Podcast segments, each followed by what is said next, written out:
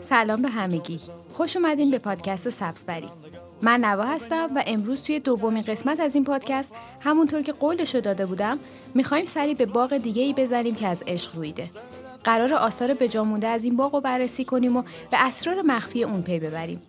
و علاوه بر اون قرار تو بخش گپ سبز محمد امین و الهام در مورد گیاه های آپارتمانی که برای گربه ها و سگای شما سمی هستن صحبت کنند. با من همراه باشید.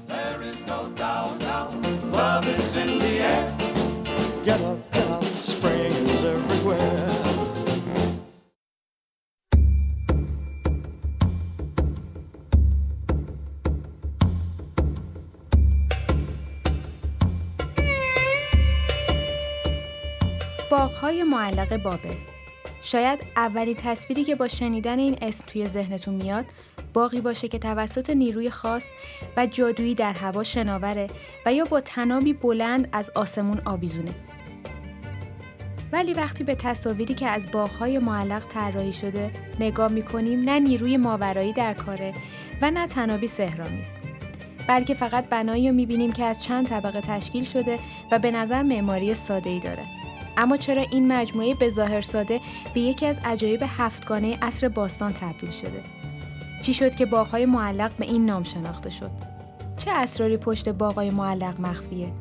ما قراره به دنبال جواب این سوالا بریم. ولی چطور می‌خوایم پاسخ اونا رو پیدا کنیم؟ وقتی هیچ یک از کسایی که شانس بازدید از باغهای معلق رو داشته توضیح و مطلبی درباره این مجموعه برای ما به جا نگذاشتن و فقط روایت های افرادی رو میشنویم که چند قرن بعد از ساخت این باغها زندگی می‌کردن. حتی هیچ نشونه ای از این باغا در شهری که انتظار میره در اون قرار داشته باشه یعنی بابل موجود نیست. و ما ممکنه به این نتیجه برسیم که آیا اصلا باغهای معلقی وجود داشته؟ ولی بیایم برای لحظه ای هر چیزی که تا حالا راجع به باغهای معلق بابل شنیده بودیم و از ذهنمون پاک کنیم. مثلا بیایم به این فکر کنیم که شاید این باغا اصلا در بابل ساخته نشده. اما از اونجایی که تمام عجایب هفتگانه عصر باستان یعنی حرم بزرگ جیزه مصر، تندیس زئوس در المپیای یونان، آرامگاه هالیکارناسوس، نیایشگاه آرتمیس ترکیه، قول ردوس و فانوس اسکندریه مصر در مکانهایی قرار داشتن که وجودشون در اون ناحیه اثبات شده و یا از اسمشون میشه حد زد که کجا ساخته شده بودن ممکنه این ایده باور نکردنی باشه. اما این فرض اونقدر هم غیر ممکن نیست چون در حفاری هایی که در بابل انجام شده هیچ سندی برای اثبات وجود باغهای معلق پیدا نشده و همچنین پادشاهی که گمان میره باغهای معلق و ساخته باشه یعنی بخت و نصر دوم هیچ اثر و نشانه از اینکه همچین باغی رو در دوران حکومتش بنا کرده باشه به جا نذاشته. و فقط روایت های مبنی بر اینکه این پادشاه باغی رو برای همسرش ساخته باشه وجود داره. بروسوس یکی از مورخانیه که اطلاعاتی درباره این داستان برای ما بجا گذاشته. اون میگه همسر پادشاه که شاهزاده ای از قوم ماد و بانویی از ایران بود دلتنگ سرزمین کوهستانی و سرسبز وطن شده بود. نام این بانو سمیرامیس بود و غم دوری از زادگاهش هر روز براش بیشتر و بیشتر می‌شد. اما از اونجایی که بخت و نصر علاقه بسیار زیادی به سمیرامیس داشت تصمیم گرفت کاری کنه که دیگه هرگز غم معشوقه خودش رو نبینه. برای همین اون باقی شگفت انگیزتر از هر باغ دیگه ای که سمیرامیس در اون قدم گذاشته بود در پایتخت کشور شهر بابل براش ساخت. ماجرای رومانتیک که خیلیا دلیل ساخت باغهای معلق رو همین داستان عاشقانه می‌دونن. اما شاید روایت دیگه هم برای این باغها وجود داره.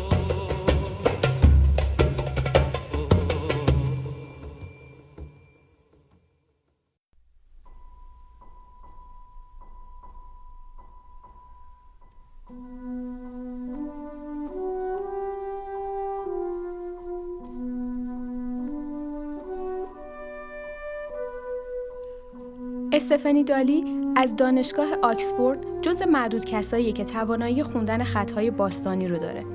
اون منشوری از پادشاه حکومت آشوری سناخریب رو رمزگشایی کرده. این منشور از پایتخت فرمانروایی سناخریب یعنی نینوا جایی کیلومترها دورتر از بابل و واقع در موسل امروزی میاد.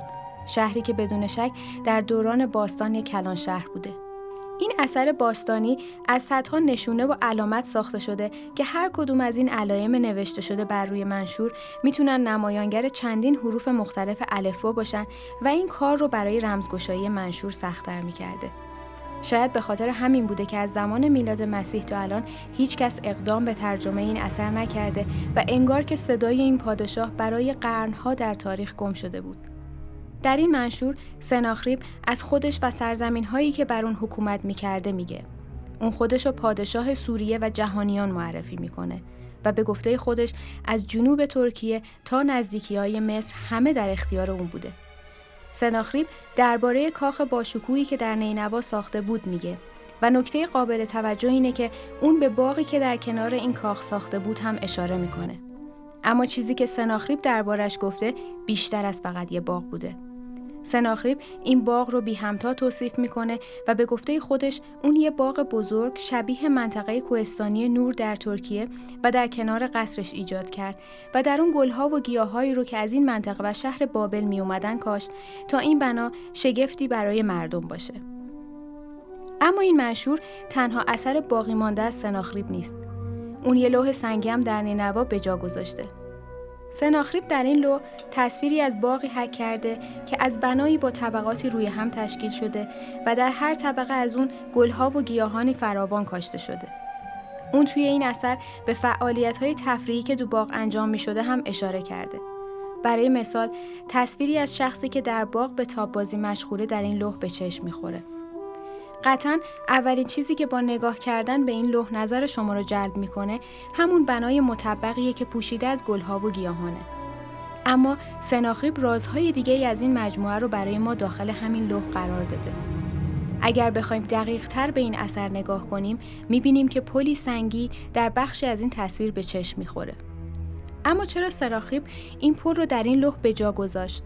رودی که اون می‌خواست با اون منبع آب آبیاری گل و گیاهای باغش رو فراهم کنه از رشته کوههای زاگرس سرچشمه می‌گرفت. ولی اون چطور می‌تونست روزانه حجم زیادی از آب رو از زاگرس تا نینوا بیاره؟ برای جواب دادن به این سال باید به جایی نزدیک زاگرس و شهر اربیل عراق بریم.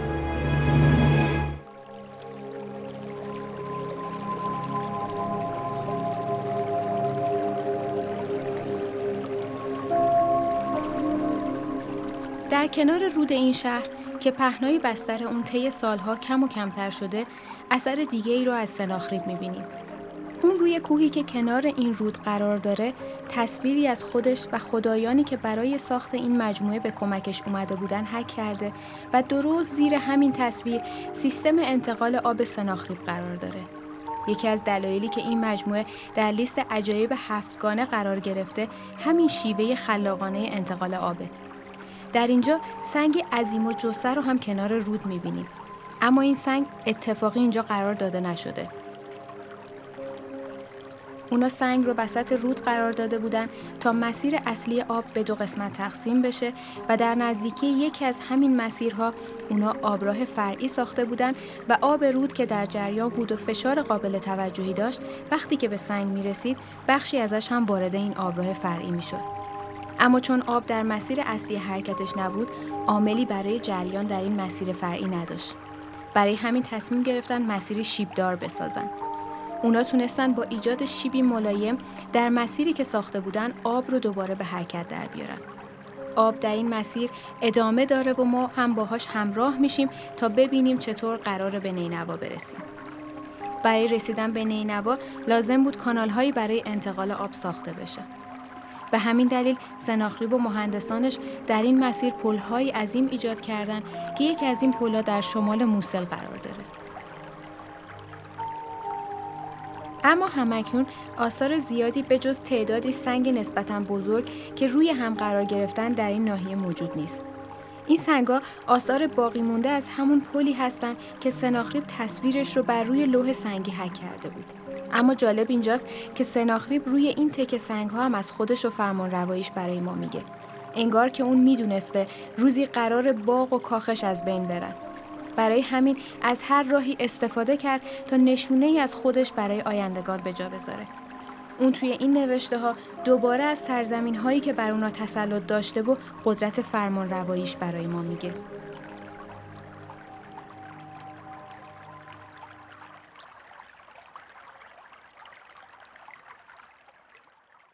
بعد از گذر از این پل دوباره با جریان آب همراه میشیم.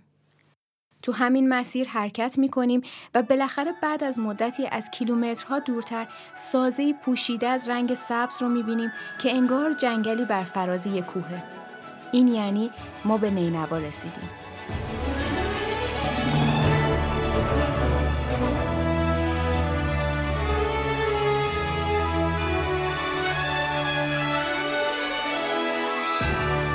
این شهر جاییه که سناخریب باغهای معلقش رو ساخته. باقی که اولین نمونه از پارکهای شهری و بام سبز یا روف گاردن است.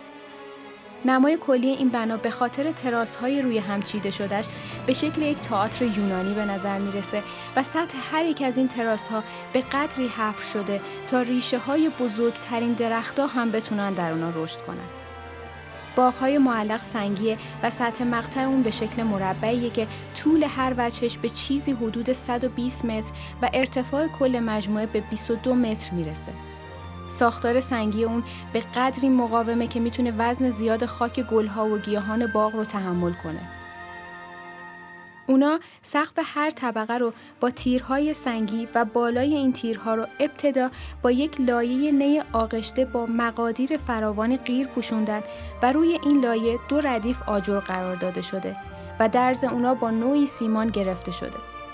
لایه سومم از جنس سربه تا مانع نفوذ رطوبت خاک بشه. باغهای معلق پله هایی داره که ما برای رسیدن به طبقه آخر باید از همین پله ها بالا بریم. با بالا رفتن از این پله ها می بینیم که در هر یک از این طبقات گل ها و گیاهان فراوان و کمیابی کاشته شده که سرتاسر سر تراس و پوشوندن. گل ها و گیاهانی که در محل اصلی رشدشون هم در مقایسه با باغهای معلق شاداب و سرسبز نیستند.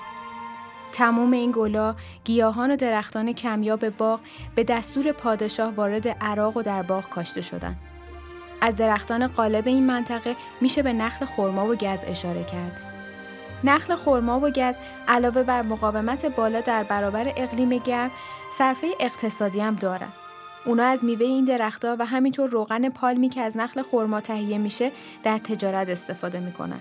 درخت دیگه ای که در این باغ می‌بینیم درخت لیموه. این درخت با گلهاش علاوه بر اینکه به مجموعه زیبایی میبخشه با رایحش فضا رو هم خوش بو می‌کنه. از جمله گیاهای دیگه‌ای که کاشته شده میشه به تاجریزی سیاه، سنوبر داگلاس، زبان گنجش، پسته کوهی، ارس و بید اشاره کرد و همچنین درختای میوه‌ای مثل بادام، زیتون، انار، آلو، گلابی، به، بلوط، انجیر، انگور و گردو وجود دارند و علاوه بر اینا درختایی مثل سرو، ستر، مورد، آبنوس و آیلکس کاشته شده. در این باغ گلها و گیاهان زیادی کاشته شده که بعضی از اونا توانایی تحمل هوای گرم عراق رو دارن که اونا این مقاومت و مدیون ساختار ویژه خودشون هستن. برای مثال نوعی از اونا برگهایی به رنگ خاکستری دارن که می‌تونن نور خورشید رو منعکس کنن. بعضی دیگرشون هم پرسهایی روی برگای خودشون دارن که می‌تونن اثر خوش کنندگی باد و کمتر کنن. این گیاهان در شب خونکی هوا رو ذخیره می‌کنن تا بتونن در طول روز از اون استفاده کنن. گلها و گیاهان باغ اکثرا معطر هستند و همین رایحه کل فضای باغ رو پر کرده.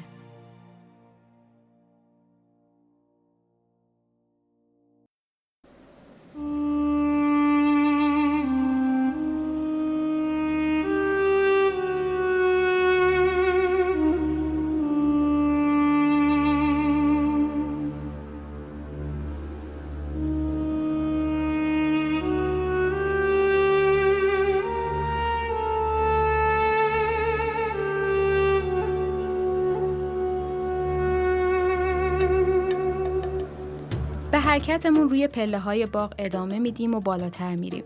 اما هر چقدر که در این مسیر حرکت می‌کنیم و بالاتر میریم می‌بینیم که هر طبقه کوچکتر از طبقه قبلی میشه. ولی پهنای هر یک از این طبقات به اندازه بزرگ هست که چهار عرابه در کنار هم به راحتی از اون عبور کنه و وجود این عظمت یکی از دلایل دیگه که باغهای معلق جز عجایب هفتگانه به شمار میاد. همینطور که از این مسیر شیبدار بالا میریم می‌بینیم گیاهایی که در طبقات بالاتر کاشته شدن از لبه تراس ها آویزون شدن و انگار که در هوا معلقن و هر لحظه ممکنه روی ما بیفتن. این شکل از طراحی بنا و کاشت گیاهان دلیلیه که چرا این مجموعه به باغهای معلق معروف شده. با توجه به ساختار مطبق و تراس مانندی که باغهای معلق داره، گلها و گیاهان هر روز به راحتی می‌تونن نور مورد نیاز خودشون رو دریافت کنن. این گلاب و گیاها روزانه به چیزی حدود 300 تن آب نیاز دارن که این حجم از آب به وسیله کانالهای طراحی شده به نینوا می‌رسن. اما چطور این باغ آبیاری میشه؟ تا گلها و گیاها بتونن حتی در گرمای تابستانهای عراق که دما به 45 درجه هم می‌رسه دوون بیارن. چون آبیاری همچین باقی با این حجم از گل و گیاه و درخت به شیوه دستی برای هر برده کاری غیر ممکنه. از اونجایی هم که عراق در منطقه گرم و خشکی قرار داره نگهداری و آبیاری گلا و گیاهای باغ سختتر میشه. برای همین مهندسان و طراحهای مجموعه نیاز به ایده خلاقانه داشتن. اونا از درخت نخل برای آبیاری باغهاشون استفاده کردن. اما نه از خود درخت. اگه به تنه نخل خرما دقت کرده باشین می‌بینین که شیارهای مارپیچ مانندی بر روی تنه درخت وجود داره همون شیارهایی که برای بالا رفتن از این درخت و چیدن خرماهاش استفاده میشه اونا از این ایده که طبیعت بهشون هدیه داده بود استفاده کردن و شیارهای مارپیچ مانندی رو بر روی تنه درختهای بزرگ ایجاد کردن که شکل کلی این سازه مثل یک پیچ خیلی بزرگ به نظر می‌رسه. به این روش آبی که از کانال ها به مجموعه می‌رسه وارد مخزنی میشه و بعد از اون از طریق چرخش این سازه ها آب به بالا منتقل و وارد مخزن دیگه میشه. این مخزن هم پر میشه و به وسیله سازه مارپیچی دیگه آب دوباره بالا میره و در مخزنی دیگه میریزه. به همین روش آب کافی به تمام طبقات می‌رسه و به روی تراس ها جریان پیدا می‌کنه و به لایه های زیرین خاک میره و اون رو خیس و مرتوب نگه میداره تا گل ها و گیاهان باغ های معلق با این رطوبت خاک هیچ وقت کمبود آب و تجربه نکنن و همیشه سرسبز بمونن. شیوه طراحی این مخزنا و پیچ های بزرگ به شکل مخفیانه و هیچ کس اونو ندیده. اونا این تأسیسات رو پنهان کردن تا ذره از زیبایی باغ کم نشه. برای همین فرض دیگه هم در مورد شیوه آبیاری این باغ وجود داره.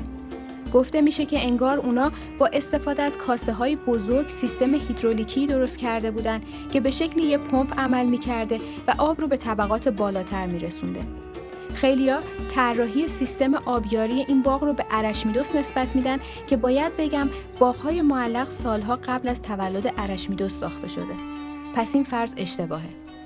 چگونگی انتقال آب به تمام تراس ها جز پیچیدگی های این باغ است و یکی دیگه از دلایل مهمیه که جز عجایب هفتگانه به شمار میاد.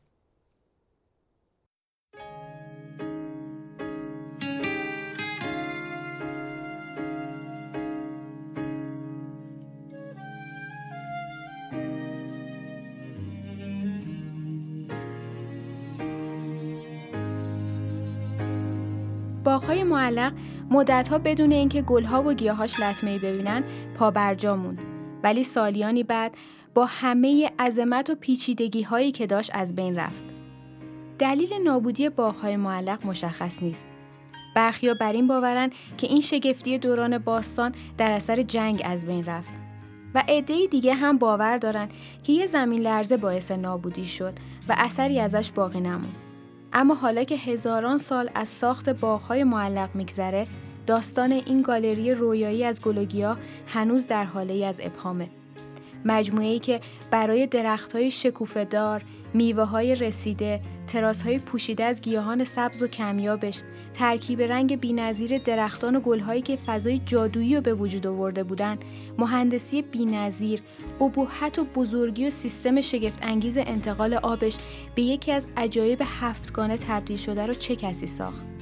آیا سناخریب پادشاهی از حکومت آشوری که ترسی از ساختن بناهای عظیم و باشکوه نداشت این باغ ساخت تا فقط شگفتی برای جهانیان به یادگار بگذاره و اسمش رو در تاریخ ثبت کنه؟ یا بخت و نصر که سازنده خستگی ناپذیر بود این مجموعه رو بنا کرد تا علاقه ای که به بانوی ایرانیش داشت رو به گوش جهانیان برسونه و نمونه ای از عشق جاودان برای بشریت باشه؟ ولی بازم با وجود این فرضا و روایت های مختلف من هنوز دوست دارم باور کنم که این باغا برای سمیرامیز ساخته شدن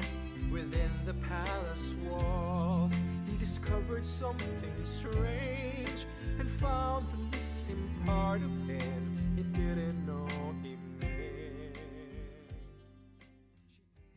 و اما می‌رسیم به بخش گپ سبز این اپیزود.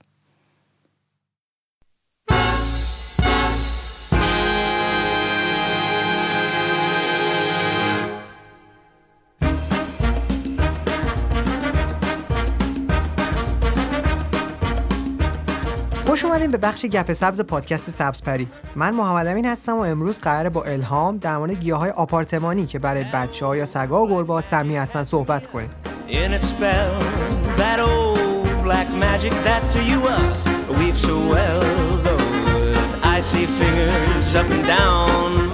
اول از همه این سال پیش میاد که چرا بچه ها یا سگا و گربه هامون میرن سمت گلوگیا حالا برای بچه ها قابل قبوله چون کنجکاو هستن.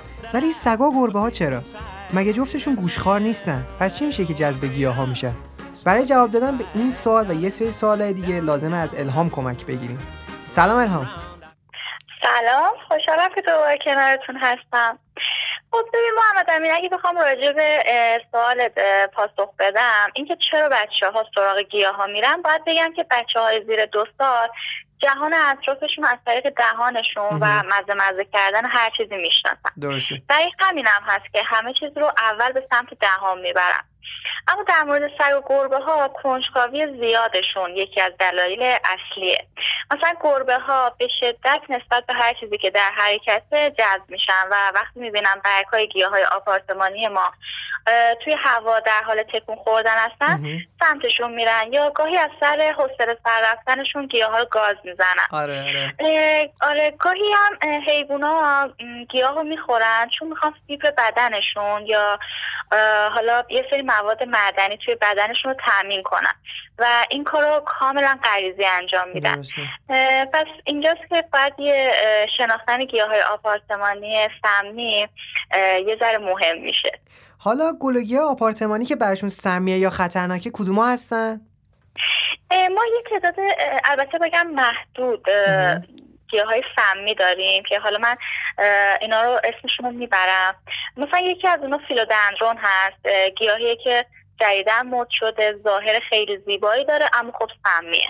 و اگر حیواناتی مثل گربه یا سگ تو خونه داشته باشیم باید مراقب باشیم که برگ های این گیاه رو نخورن گیاه دیگه که یک جزء گیاه قدیمی هست و معمولا همه اونو می‌شناسن. دیفنباخیا هست. گیاهی با برگ های بزرگ و خیلی زیبا که اصلا اسمش به اصای خاموش هم معروفه. محمد امین این گیاه تمام اجزای گیاه یعنی حتی ریشه این گیاه هم سمیه. البته این گیاه اگر توسط حیوان خورده بشه خطر داره و علائمی مثل سوزش دهان مشکل تنفسی به وجود میاره. و شیره این گیاه هم اگر با پوست انسان تماس پیدا کنه باعث واکنش پوستی میشه. مثلا دچار خارش میشه یا قرمز میشه. چه خطرناک. آره ولی خب باید این نکته رو بگم که این گیاهایی که اسم می‌برم فقط با خوردنشونه که سمی هستن و اگه توی خونه باشن خورده نشن توسط حالا سر گربه یا بچه ها هیچ مشکلی ندارن. گیاه دیگه ای که می‌تونم اسم ببرم باز از ارقام جدید هست که وارد بازار شده. پوتوس طلایی یا نئونه که خوردن برگ و ساقه اون موجب سوزش دهان و زبان میشه و حالا حالت استفراغ و اینها به وجود میاره. گیاه های دیگه هم هستن مثل سینگونیوم، اسپاتیفیلوم، کالادیوم که حالا فیلگوش هم بهش میگن. این سه گیاه هم برای حیوان های خونگی و هم برای انسان سمی هستن و خوردن برگای اون می‌تونه باعث چشم درد و اسهال و استفراغ هم بشه. اصلا اینا رو میگی با اینکه جذابه ولی بدن آدم مرور میشه. آره ولی خب گفتم که نباید زیاد نگران باشیم چون بله. فقط از طریق خوردن هست که این گیاه ها سمی هستن. یه گیاه دیگه هست که خیلی زیباست اسمش قنسوله معروف به گل کریسمس. بنزول قنسول گیاهیه که در پاییز زمستون برگهای بالایی اون رنگی میشه و ممکنه به خاطر رنگهای زیبایی چون قرمز زرد صورتی که داره جذبش بشن. این گیاه فقط با خوردن علائمی مثل استفراغ حالت تهوع ایجاد می‌کنه. و مثل دیفنباخی ها هم اگه شیره اون با دست با پوست برخورد کنه ایجاد خارش یا قرمزی پوست می‌کنه. درست. یه گیاه دیگه ای داریم به اسم سیکلامن که محمد امین جالبه بهت بگم که این یه گل اصیل ایرانیه. چه جالب. و حتی توی دنیا هم به سیکلامن پرشیا میشناسنش. هم گلای خیلی جذابی داره هم برگای جذابی و خب سمیه بله. یه گیاه دیگه ای هم داریم به اسم پاپیتال یا اشقه. در دو نوع آپارتمانی و فضای باز وجود داره و در صورت خورده شدن علائمی مثل تورم گلو، بیحالی، خستگی مثلا عدم کنترل بدن و قرمزی پوست یک گیاه دیگه داریم که خود من خیلی عاشقشم سیکاس رولوتا یکی از زیباترین سیکاس هایی که تو فضای بیرونی استفاده میشه. اما خب به خاطر design های جدیدی که ما داریم مثلا گاهی توی لابی ها هست گاهی توی terrace garden استفاده میشه و گاهی هم از برگ های این گیاه توی تزیین دست گل استفاده میشه. این گیاه هم می‌تونم بگم که آسیب جدی به کبد میرسونه و یه جورایی خطرناکه. اما در آخرم باید بگم که خوردن پیاز گلهایی مثل نرگس زرد و یا سنبل باعث ایجاد مسمومیت میشه و باعث مشکلاتی مثل درد معده فشار خون بالا و ضربان قلب میشه. البته به شما عزیزان باید بگم که نگران نباشین و عکس تمام گلوگی هایی که معرفی می‌کنیم توی وبسایت سبز پری به آدرس www.sabzpari.com و همینطور توی صفحه اینستاگرام به نشانی سبز پری پادکست قرار داده شده. و اینجوری خیالتون راحت تره که دقیقا کدوم گیاه ها رو الهام داره معرفی می‌کنه. چون ممکنه این گیاه ها رو داشته باشیم اما اسمشون رو ندونیم. خب الهام حالا میشه کاری کرد که هم بتونیم گیاه محبوبمون رو داشته باشیم هم نگران نباشیم که با کنجکاوی سگ و گربمون یا بچه ها مسمومیتی اتفاق بیفته. آره حتما. ببین محمد امیر اولین و بهترین راه اینه که امکان دسترسی کودکان و حیوانات به گیاهان توی خونم نباشه. مثلا بذاریمشون توی اتاق جداگانه در اون اتاق ببندیم.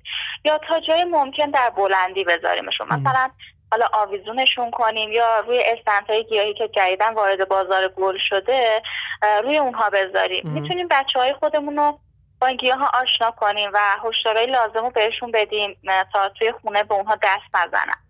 اما خب باید بگم این روش روش امنی نیست. آره گاهی کنجکافتر میشن اینجوری. دقیقا. بعد حواسمون باشه که همیشه موقع تماس با با این گیاهان دستای خودمون رو بشوریم. برای دور کردن سگ و گربه ها هم می‌تونم پیشنهاد بدم. از همون روش هایی که بهشون برای دوری کردن از کارهای خطرناک دیگه یاد میدیم و می‌خوایم تربیتشون کنیم از همون استفاده کنیم. ولی خب حالا من یه کار جالبم بهتون یاد میدم. که می‌تونین استفاده کنین. مثلا بورش های از لیمو ترش روی سطح خاک قرار بدین. بعد این کار باعث میشه که مخصوصا گربه ها به سمت گلدون نرن. چون اونا از بوی ترش خیلی بدشون میاد. و یا آره خیلی.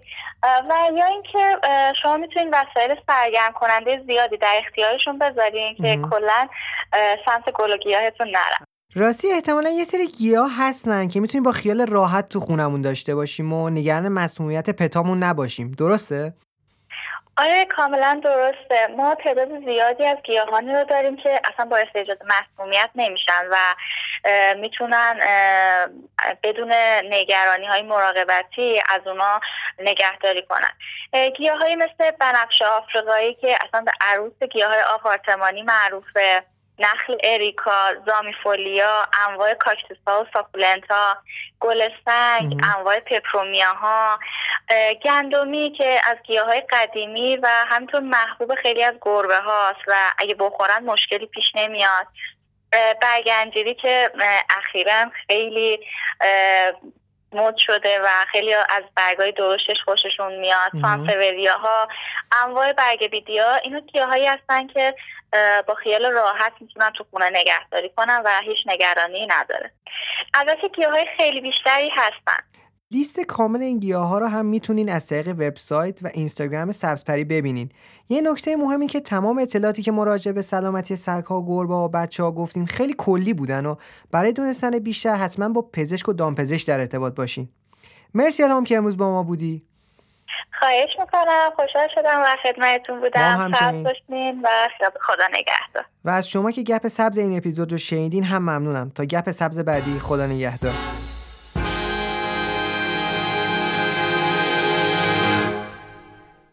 شما به دومین اپیزود از پادکست سبزپری گوش دادین.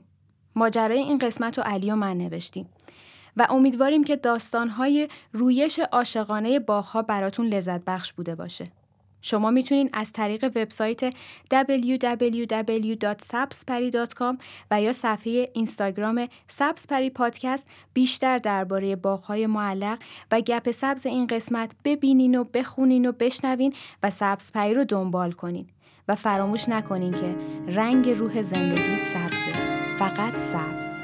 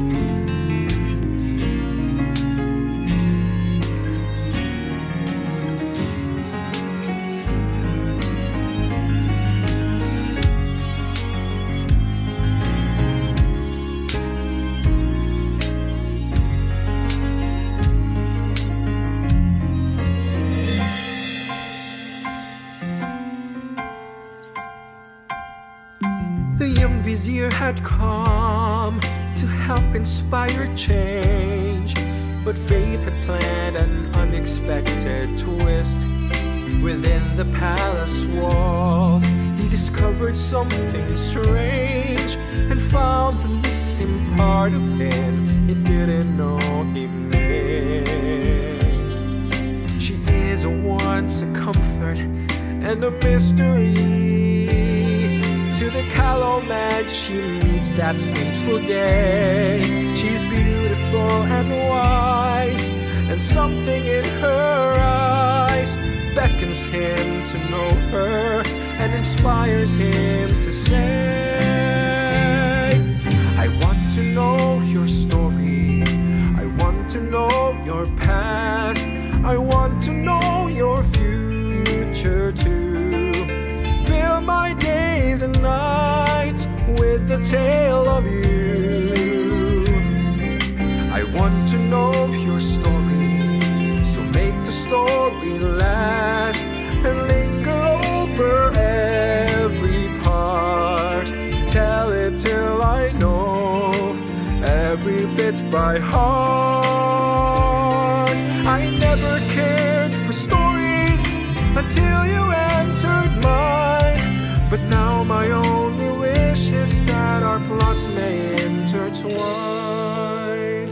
But I forget what happens next. Remind me how she answers when he asks her for her hand.